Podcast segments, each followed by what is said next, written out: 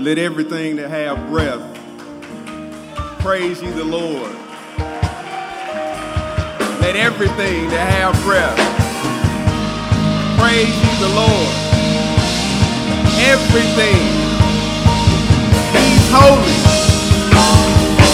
He's holy. The earth is filled with his glory. Church, we, we worship the Lamb. Away the sins of the world. And we also worship the Lion, the Lion of Judah, who's coming back one day to make everything right. We worship him with expectation. We worship him because of his goodness and his grace, and we know he's coming back for us. We praise him, our Savior, our Lord, the lover of our soul, the warrior of justice, the God of our salvation. We praise him this morning. We lift up his name. His name is Jesus. No, no other name by which we must be saved. Jesus. The cornerstone of our lives, the foundation of our lives. We worship Jesus today. Praise him. We praise him today, Lord. Thank you for being the lamb that's worthy because you were slain before the foundations of the earth. And church, he's lion and lamb. He came in weakness, but he's coming back in his strength and his power to show us that he has defeated every evil.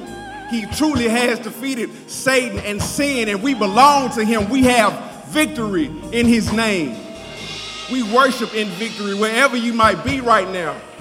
Whatever situations you may be facing right now, you still have the victory because he's defeated every single enemy that comes our way. Praise the Lord for his grace towards us, his power that we have in the Holy Spirit, in the power of the name of Jesus. Let's give a hand clap of praise for our worship team leading us, encouraging us, challenging us to fix our eyes on Jesus as we worship.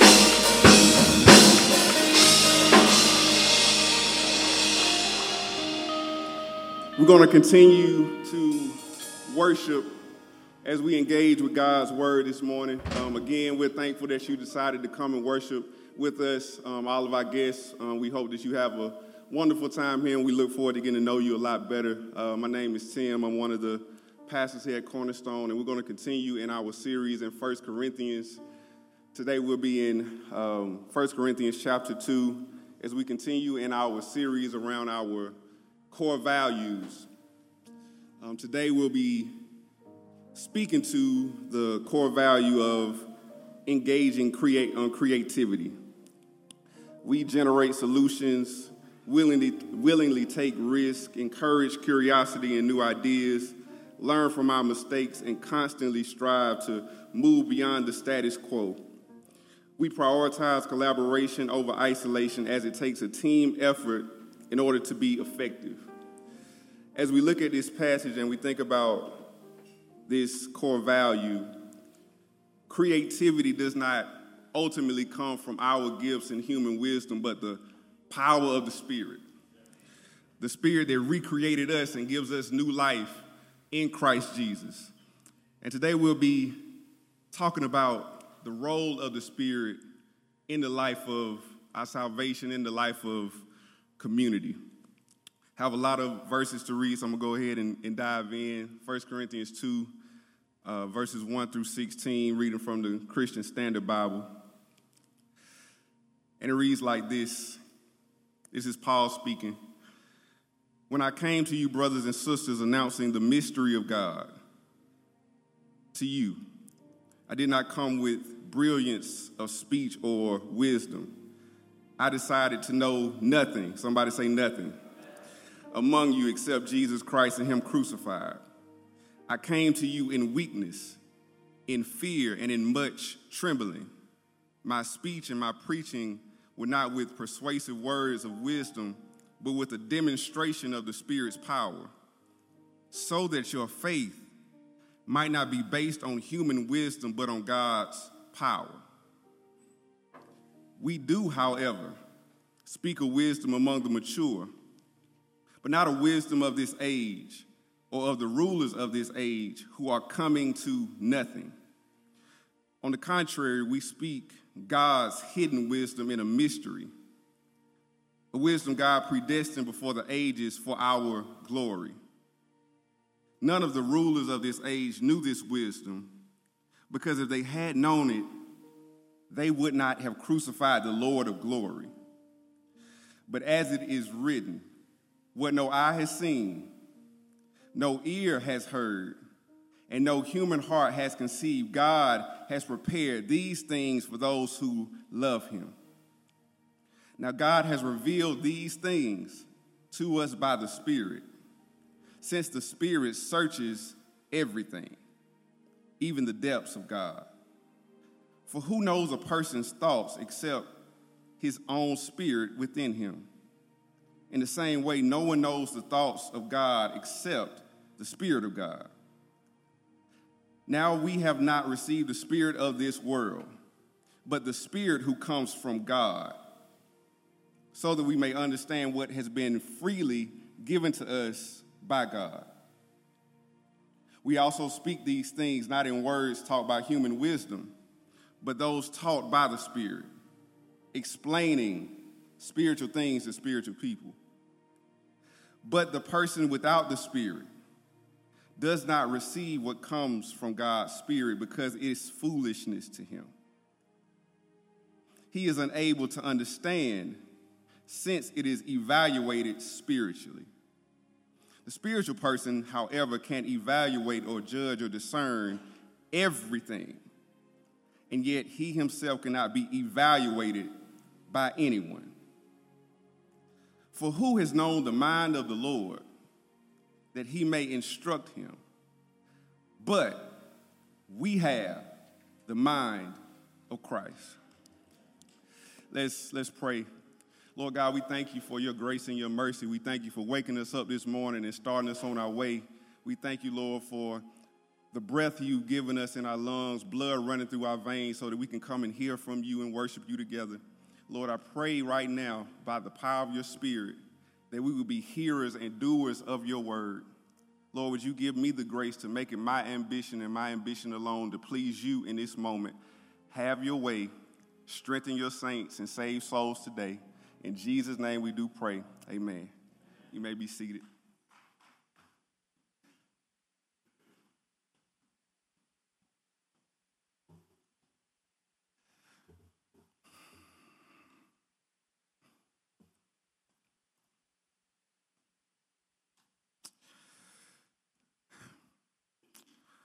One day, a young married woman entered into her counselor's office with a decision about her marriage.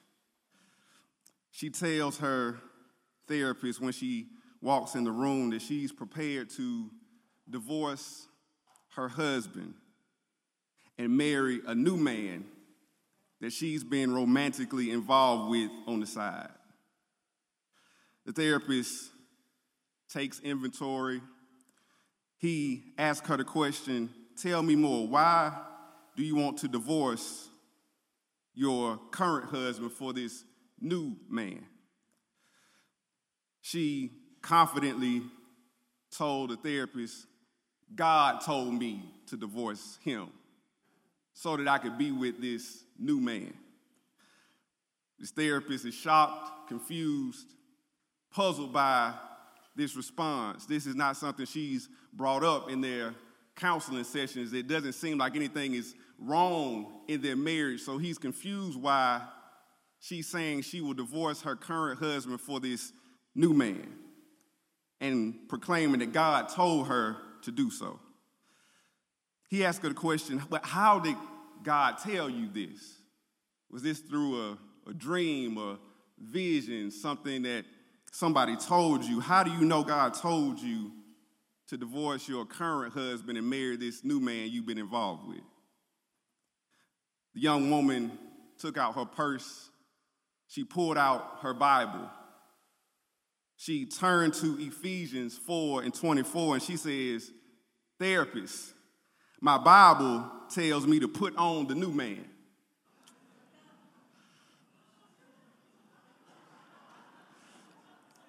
This passage of scripture was her source of divine guidance that gave her permission to leave her current husband and to put on another man. We laugh at this story. This is a true story. We laugh at this story and we think that it's a bit extreme because if you if you read that passage in context, you know it's not talking about leaving your husband and putting on another man. We we laugh at the story, but it's an extreme illustration that highlights a serious problem in the church. Because oftentimes when we come to the Bible, our flesh guides our interpretation what we see, what we experience, what we feel dictates what God says.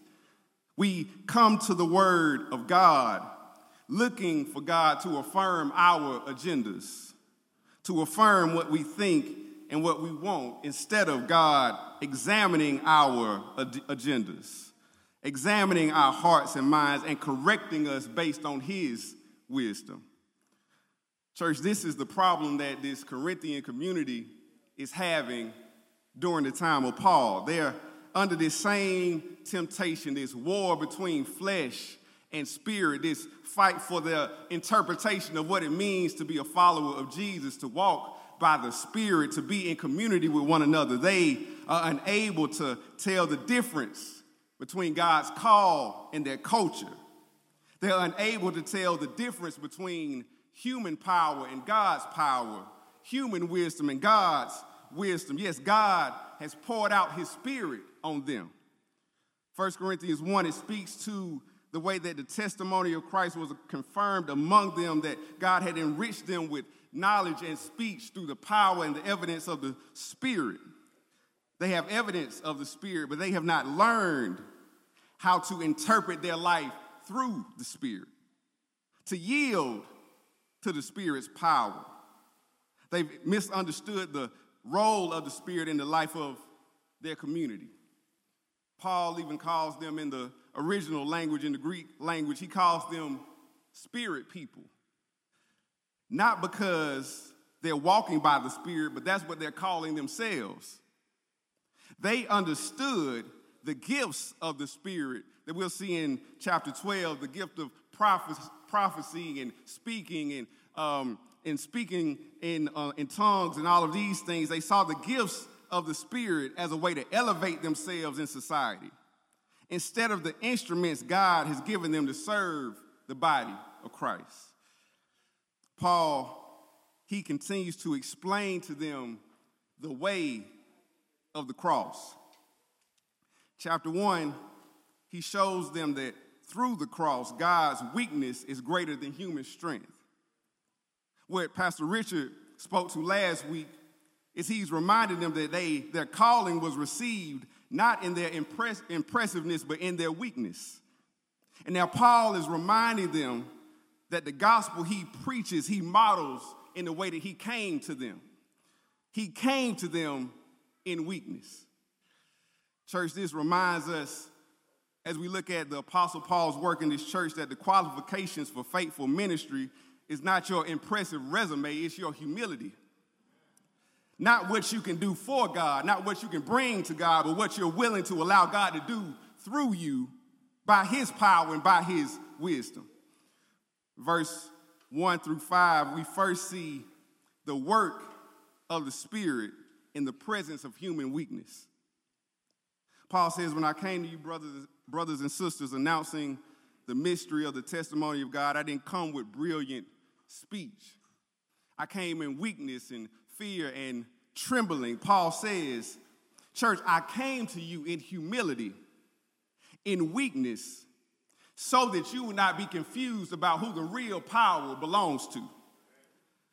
In this context, a lot of traveling speakers, uh, speakers would come to Corinth. They would come to town and they would boast in their accomplishments. They would use fancy words to impress folks and win followers through their intelligence. They would host IG Lives and invite people in so they could share all the information they had to look good in front of other people. The text does not say that Paul does not have the ability to speak impressively. It does not say he doesn't have the ability to speak with persuasion and, and brilliance. Paul lives with this double consciousness. Paul is Jew, but also Roman citizen. Paul is educated in the Jewish scripture and culture, but he's also well versed in human in Roman culture and philosophy, Roman Greek, Greco-Roman literature. He knows how to move a crowd and sway people with his words and provoke thought and action through persuasive, persuasive speech. But Paul says, I decided, I determined, I made it up in my mind. I would know nothing else except Christ and Him crucified. He says, I don't come trying to be impressive because that's not important. I preach Christ and Him crucified. One scholar looking at this verse, he says, Paul does not pander for popularity. Paul is saying, Church, you are judging me based on my delivery of the word instead of paying attention to the substance of the word that actually saves you. He says, You're consumed and addicted to the impressiveness that you're actually missing the power. When I was in, in college, I was having this issue with, uh, with fruit flies in my um, college apartment, and I, I called my mom, and she said, Tim, all you need to do is get you some vinegar, get you some Dawn soap, put it in a cup. When you wake up in the morning, you'll be fine. I, I go to sleep, I wake up, all of the flies are gone.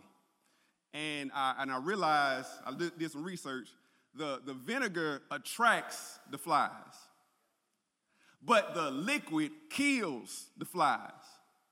They are attracted to the smell, but what's actually inside the cup kills them. And, church, we have to be reminded that there are some who have impressive speech and their delivery is attractive. It sounds good, it smells good, it feels good, but what's actually in the substance of what they're saying can actually keep us away from the source of our salvation.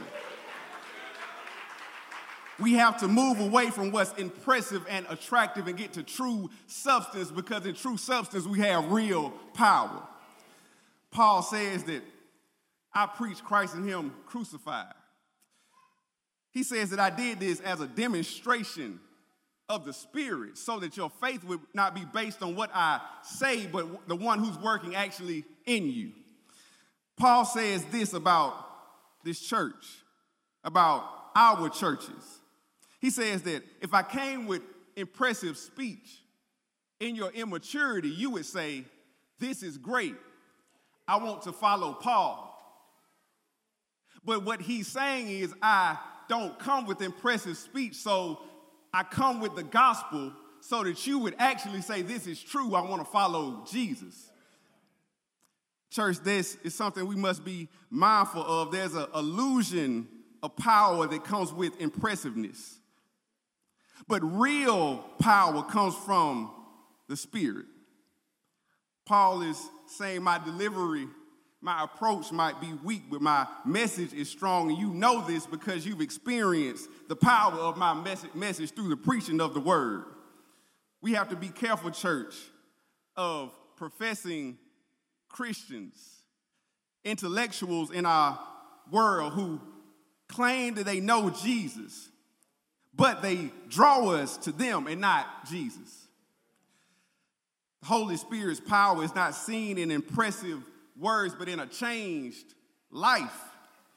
Not through impressive words, but through gospel transformation. The evidence of the Spirit's power is in us, our salvation, the spirit that hovers over the face of the waters in Genesis 2, the same spirit that Ezekiel saw put flesh on dead bones. This spirit gives us true life. And that true life is a picture of the true power and wisdom of God. This is what our main reflection is this morning as we look at this passage that true wisdom is found is not found in human experience, understanding or intellect, but through relationship with the Holy Spirit. We see the work of the Spirit in the face of human weakness. And now, throughout the rest of this passage, we see the wisdom of the Spirit in the face of human ignorance. Paul says, I, I speak a wisdom to the mature. This is a wisdom for grown folks. This is a wisdom that you cannot pay for, a wisdom you cannot earn with a PhD, a wisdom you can't get from a seminar, a wisdom that you cannot get from a 30 second reel on TikTok. This is a wisdom prepared before the foundations of the world. This is a wisdom that's revealed to you, not of, wisdom that you earn within your own power. He says that I speak God's hidden wisdom in a mystery. This mystery church, is Paul speaks in Romans 16 and also in Ephesians 3, this mystery is not secret information for special Christians, but hidden knowledge in the Old Testament that's unfolding throughout redemptive history and is made plain through the crucified Messiah. This mystery is revealed in the crucified Lord. This hidden wisdom has been prepared, decreed, and ordained for our glory. This text, 6 through 9, it teaches us that divine wisdom transcends human imagination and, and uh, human imagination and understanding. He says this wisdom of this age, this wisdom of the rulers of this age is passing away, and they killed Jesus because they lived based on the wisdom they had. Bible says that this wisdom of the gospel is revealed by the Spirit. Church, this wisdom of the gospel is revealed. It has to be revealed by the Spirit. It's not found in human understanding of or imagination because no one in their right mind would think that God could accomplish salvation establish his kingdom, defeat the, seen, the unseen powers and authorities, defeat Satan and sin and death through a poor, brown skinned Jew from the west side of Nazareth, born of a teenage girl who was defeated by the Jews and the Romans, abandoned by God, considered nothing in this world that was lynched on an old rugged cross. But there is no failure in God. God applies new meaning to our life situations. Defeat in God leads to victory, death leads to life. And God works in mysterious ways, church, that go beyond our understanding so that we will not place our faith in what we know, but place our faith in the all wise God who knows us. This wisdom of the world is fading away. But this divine wisdom of God lives forever because it was predestined before the ages of time. When I read this passage, it, it makes me question as I think about these leaders and these rulers who thought it was wise to kill Jesus. In our churches, in our cultures, what philosophies, what messages in this present age are we learning from that are actually trying to kill Jesus? What messages are we receiving in culture and in church that are trying to get rid of Jesus and bury Jesus again? Could it be that it's Jesus plus something else? Jesus plus my personal prosperity. Jesus plus my po- political agendas. Jesus plus health and wealth. Jesus plus crystals and sage. Jesus plus worshiping the ancestors. These things might seem like they are from the gospel. But these things preach another gospel, a gospel that works against the true gospel of Christ? What are we opening ourselves up to in the church that may be actually trying to get rid of the true, eternal gospel that's revealed by God's faithful wisdom? It's a hidden wisdom. But God is so gracious that this hidden wisdom is a wisdom that He wants us to have. A wisdom incarnate. God reveals Christ as our wisdom. Verse, verse 9 says, No eye has seen, no ear has heard. King James Version would say, Neither has entered into the heart of man what God has prepared for those who love him. The text doesn't say God prepares something for those who study a lot, who are intellectual and know all of the theologies, not the person who has profound wisdom and is able to communicate it and articulate it in a powerful way, but by those who love him those who are devoted to him, who serve him, who delight in him, who practice obedience, who practice repentance and faith, those whose affections are stirred by the love of God, those who love God because he first loved us. He prepares these things for those who love him. As I've read this passage, I heard it preached before, it's, all, it's always been applied to the future tense. That no eye has seen, no ears heard, neither has entered into the heart of man the things God prepared for those who love them when we get to heaven. But pay attention to what Paul is saying in this passage. He says in verse 10, now God has revealed these things to us by the Spirit. That God's wisdom that was beyond human understanding and imagination has been revealed to us by his spirit. The things God has prepared for us are now revealed in the Lord of glory, the one who was crucified for us, and we receive that by the power of the Spirit. Church, that's saying to us that we are not waiting on a type of revelation. We're not waiting on God to communicate something else differently. He's revealed it right now which means we have wisdom and power right now to live in the ways God's called us to. That all promises find their yes in Jesus.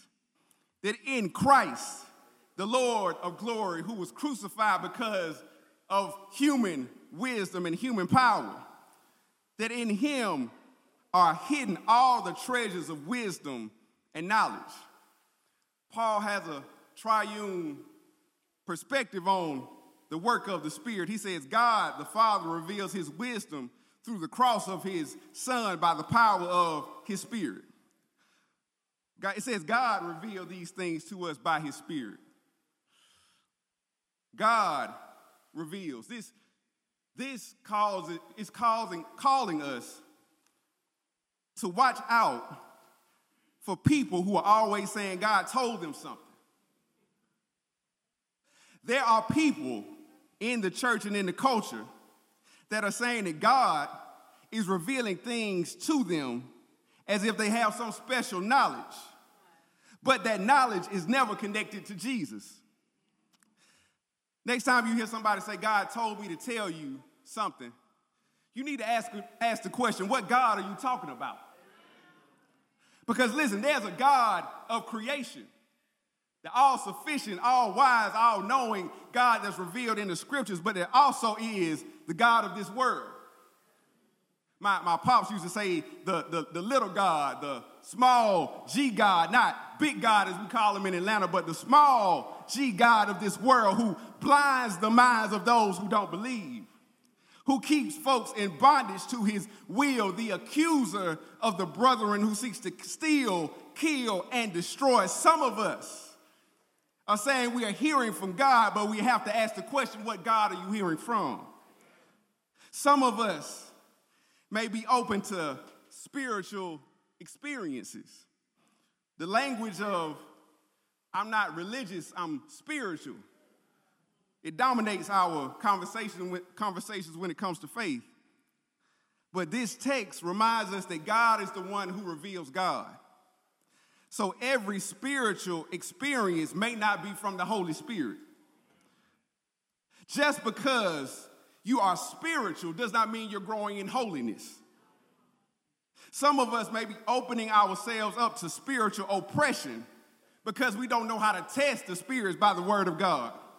We don't know how to wage war in the spirit. We don't understand that we don't wrestle against flesh and blood, but against the rulers and authorities and cosmic powers of this darkness, against evil spiritual forces in the heavens. We have to learn it every single day when I wake up in the morning. Before I get on my phone and open my phone to Instagram and IG, before I go and turn on the television, before I brush my teeth and wash my face, I, I have to put on the whole armor of God. Every single day, I must learn to wage war in the spirit by using the word of God to renew my mind and keep me steadfast in my faith in the crucified Messiah. Revelation comes from God. We need God to reveal God, and we know that we have received God through the presence of the Spirit. Notice in the rest of this passage, the Spirit reveals, we receive. The Spirit teaches, we understand. The Spirit speaks, and we speak. The Spirit gives us discernment, and we discern spiritual from natural. The Holy Spirit is the personal invisible expression of God's own being. The Spirit reveals God's thoughts to us. In order to know God, we have to receive the Spirit. We know God's thoughts, His hidden wisdom made known in Christ through the Spirit. That means we cannot know God without receiving and yielding to the leadership of the Spirit. The Spirit gives us the ability to discern, receive spiritual things. Paul is comparing and contrasting spiritual from the natural. He says those who receive the Spirit understand and are able to speak by the Spirit.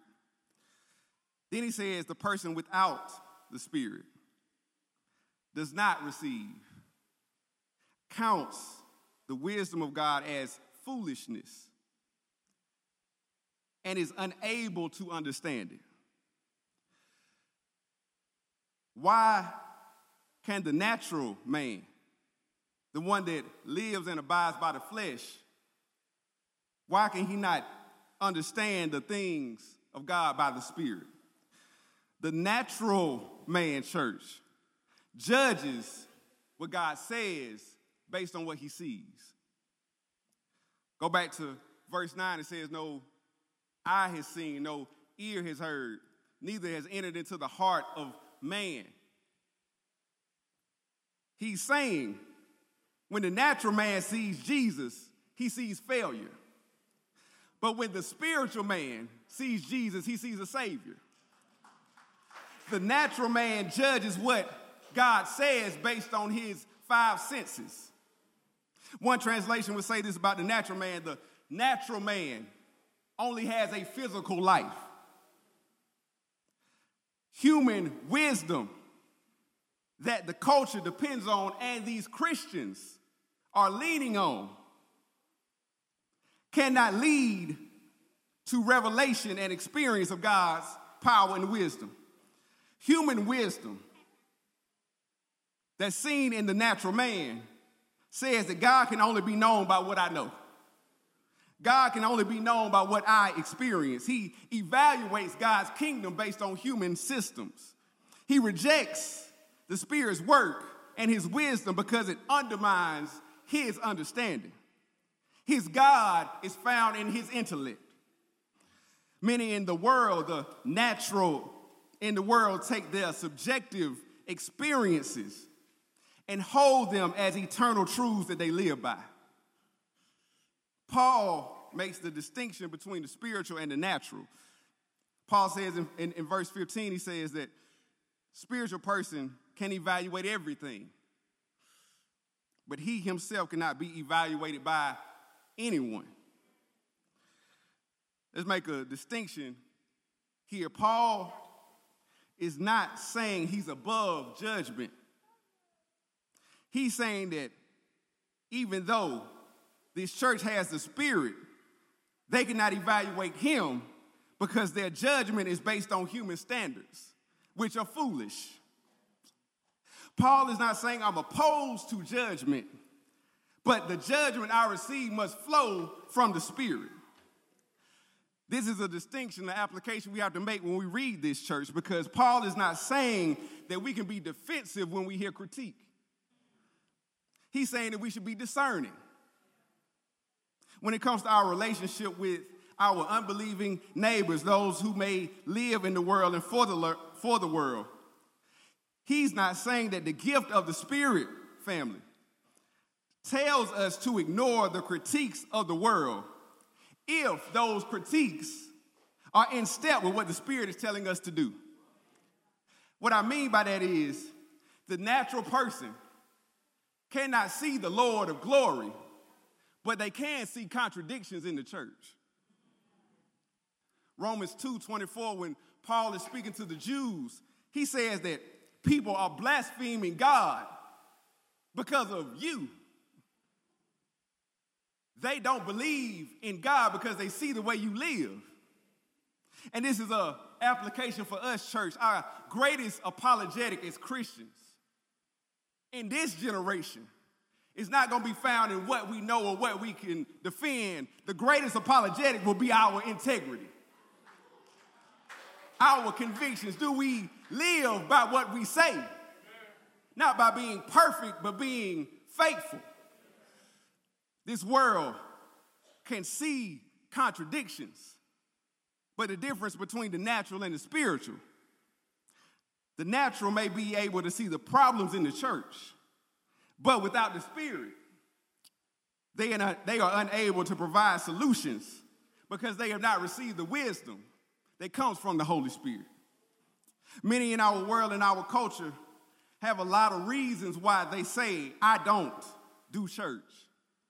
I don't serve or want to belong to Jesus. I don't believe in this faith.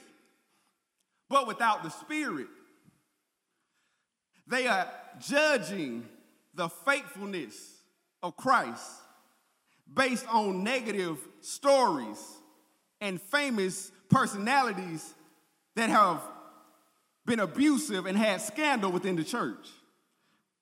They, they live as if the existence of the church is dependent on the people in it. They use these things, which are real things, that we have to talk about in the church when it comes to our convictions and our integrity. But they use these things to act like the church is passing away.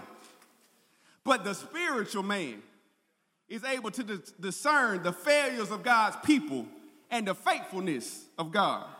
Because my Bible says in Matthew 16 that Jesus said that upon this rock, this proclamation that Jesus is the Messiah, the Son of the living God, upon this rock, I will build my church, and the gates of hell shall not prevail. Somebody know their Bible. Jesus reminds us that the spiritual man reminds us that the church is not going anywhere because Jesus has been faithful. Church, we can look at this First Corinthian church and assess all the issues they have in this church. There's divisions in the church. They are suing one another. There's prostitution and sexual immorality. There's people denying the literal, physical, historical resurrection of Jesus. There are people going to clubs and eating food being offered to demons. They're going to the Lord's Supper and they're oppressing the poor. And yet, in still 2,000 years, we're still here worshiping Jesus. The church cannot die because Jesus is not dead. The natural can only see the physical, but the spiritual man is able to evaluate the spiritual and discern the natural because we have the Spirit. Holy Spirit reveals God to us, gives us wisdom through our understanding and our commitment to Jesus. Paul closes out and he says, quoting Isaiah, Who's known the mind of the Lord? That he may instruct him. He says, But we have the mind of Christ. If you a- a- answer that question, who has the mind of the Lord? The easy answer is nobody. We all fall short of trying to give instruction to the one who created us. His ways are not our ways, his thoughts are not our thoughts. But here Paul says something crazy.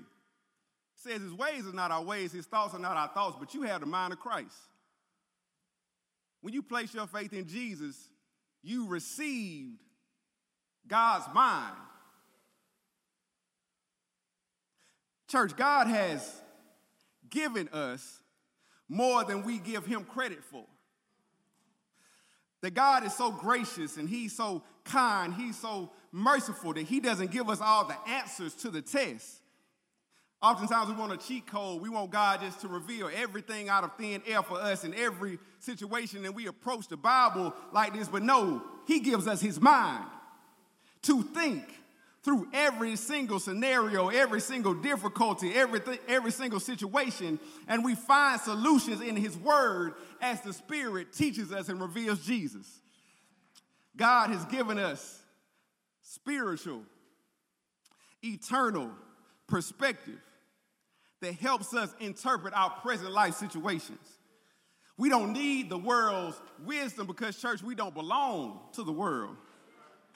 We no longer judge our future based on our present circumstances. We judge the present based on the future because the future has come to us by the power of the Spirit. We have the mind of Christ right now. Means one day every knee shall bow and every tongue shall confess that Jesus is Lord. But right now, we have the mind of Christ. We proclaim that he died for all so that those who live no longer live for themselves, but for the one who died for them and was raised. One day, church, there will be no more suffering, sorrow, and pain. But right now, we have the mind of Christ. So we do grieve, but we don't grieve without hope. One day, every nation, tribe, people, and language will stand before the throne of God in one united voice, singing that salvation belongs to the Lord. But right now, we have the mind of Christ, which means that we make every effort to keep the unity of the Spirit through the bond of peace. One day there will be a perfect Sabbath rest for those who belong to God, but right now we have the mind of Christ. We can do all things through Christ who gives us strength working out our salvation with fear and trembling. One day, church, we will see our Savior face to face, beholding his glory. But right now, we keep our eyes on Jesus, the author and the finisher of our faith. For the joy set before him, he endured the cross. One day, church, we will dwell, God will dwell with his people, and he will make all things new. But right now, by the mind of Christ, we proclaim that anyone who is in Christ right now is a new creation that all things have passed away. Behold, all things become new. Church, we have the mind of Christ because we have the Spirit of God. This same Spirit that raised Jesus from the grave is the same Spirit that has re- revealed Jesus to us and given us relationship with Jesus so that we can walk in his wisdom. This is the gift God gives us, not found in human experience, human intellect, human knowledge, but revealed to us as a gift from God for his glory. Church, this passage, as we see the Corinthian church, who, do, who does have the Spirit, Paul does not make a hierarchy between those who in the church have the Spirit and don't have the Spirit. He's saying all of you have the Spirit, but you're not living in the Spirit. The question of this text is what is the Spirit saying to the church? Church, one of the concerns, the discouragement, discouragements in our culture when it comes to walking by the Spirit. I, I, think in some ways we've gotten to the point where we're facing decision, relationship, it comes to parenting, marriage, our work, our circumstances, to ask somebody in the church, what does the Spirit say about this situation, is uncaring, is considered ignorant, foolish. I think because we have so much information to everything else, we consider the Word of God as irrelevant to our pressing circumstances. We've learned to treat the Word of God that the Spirit of God uses to reveal Jesus to us as irrelevant and archaic when it comes to what we are going through. I'm not saying that every single thing we face can be solved by you quoting scripture and memorizing scripture in your head and closing the door and reading your Bible all day, but I am saying that under the Spirit, God is renewing our minds. He does may not change all our problems, but he gives us a new interpretation through the Spirit. He renews our minds and gives us the ability to think and see differently by his Spirit. That the Spirit, all scripture is God breathed, useful for teaching and rebuke and correction and training in righteousness so that the man or woman of God may be complete, equipped for every good work. We cannot allow our flesh, our access to YouTube pages and Instagram and TikTok reels to shape how we understand what God is saying. That is using human wisdom to shape our understanding of God. What is the Spirit saying to the church? The Spirit that brings us into one family that reveals Jesus to us. What is the Spirit saying about our commitments as Christians? Time management, how we live based on the gospel, what it means to walk by the Spirit, what it means to love one another, what does it say about our values? What's the Holy Spirit saying about our mission as a church? What is the Holy Spirit saying about our children? How we relate to them if we're creating environments that are exposing them to the love and truth of Jesus? What is the Spirit saying about the relationships between men and women in the church? I'm going to pause right there because we're noticing this is in dating, in marriage, in work, in our brother and sisterhood relationships in the church. When it comes to relationships, we're asking the question what are you bringing to the table? What are your assets, your liabilities? Church, that's been infused in us and now we're using financial, transactional language to shape how we receive Christian relationships. What are you bringing to the table dictates who we give access to. What are you bringing to the table is saying that we judge one another based on their value to us. We're saying, what are you bringing to the table instead of receiving one another in our communion at the Lord's table, where we share in the blood that was poured out for us. And we eat of the bread that symbolizes the body that was broken for us, so that we would have fellowship with God and be restored to one another. What does the Spirit say about our relationships. What is the Spirit saying to us? The Spirit reveals the wisdom of God, which is found in Jesus, and gives us the discernment, the wisdom, the understanding to walk by the Spirit and not after the flesh. Paul's charge to us this morning, church, as we read this passage, as we go through First Corinthians, as we see what it means to be a disciple of the crucified Lord, Paul is reminding us that we have the mind of Christ, that we've been given, given everything we need for life and godliness. And because we have the mind of Christ, He's calling us to stop living like we do not. Father, we thank you for your wisdom and your spirit and your son. We thank you, Lord, that not by our works, our understanding, you decided, you chose to reveal yourself to us. And we have the spirit, we have the mind of Christ. Lord, give us the grace to be discerning, to be able to tell the difference between good and evil, to be able to engage with the world in wisdom and faith, would not be conformed to the world, to its standards, to its method of judgment. Oh, Father, we need you. We need your Holy Spirit. I pray that your Holy Spirit would flood our hearts. If there's anything right now that is a barrier, whether spiritual, emotional, physical, intellectual, whatever may be a barrier right now, would you remove it by the power of your spirit?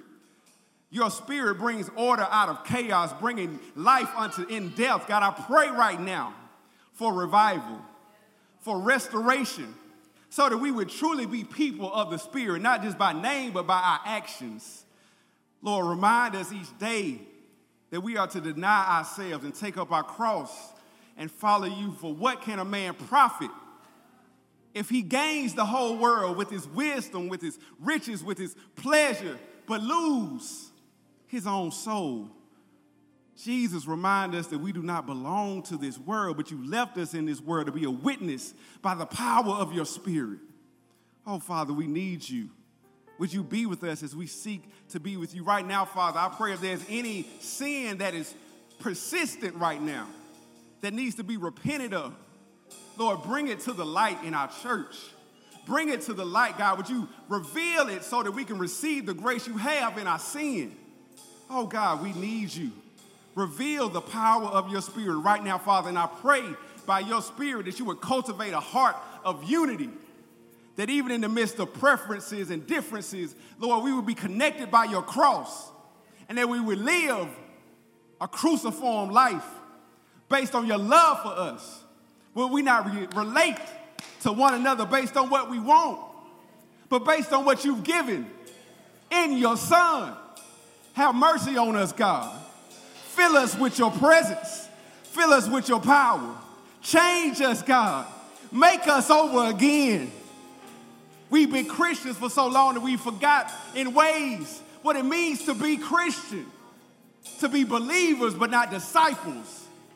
Shape us, God. Fill us with your presence. Have mercy on us. Shower us with your grace. We need you. Lord, you said in your word that if we would draw near, that you would draw near to us. And so we're asking you right now to fill us with your presence Fill us with your power and reveal your glory in our church. In Jesus' name we do pray. Amen.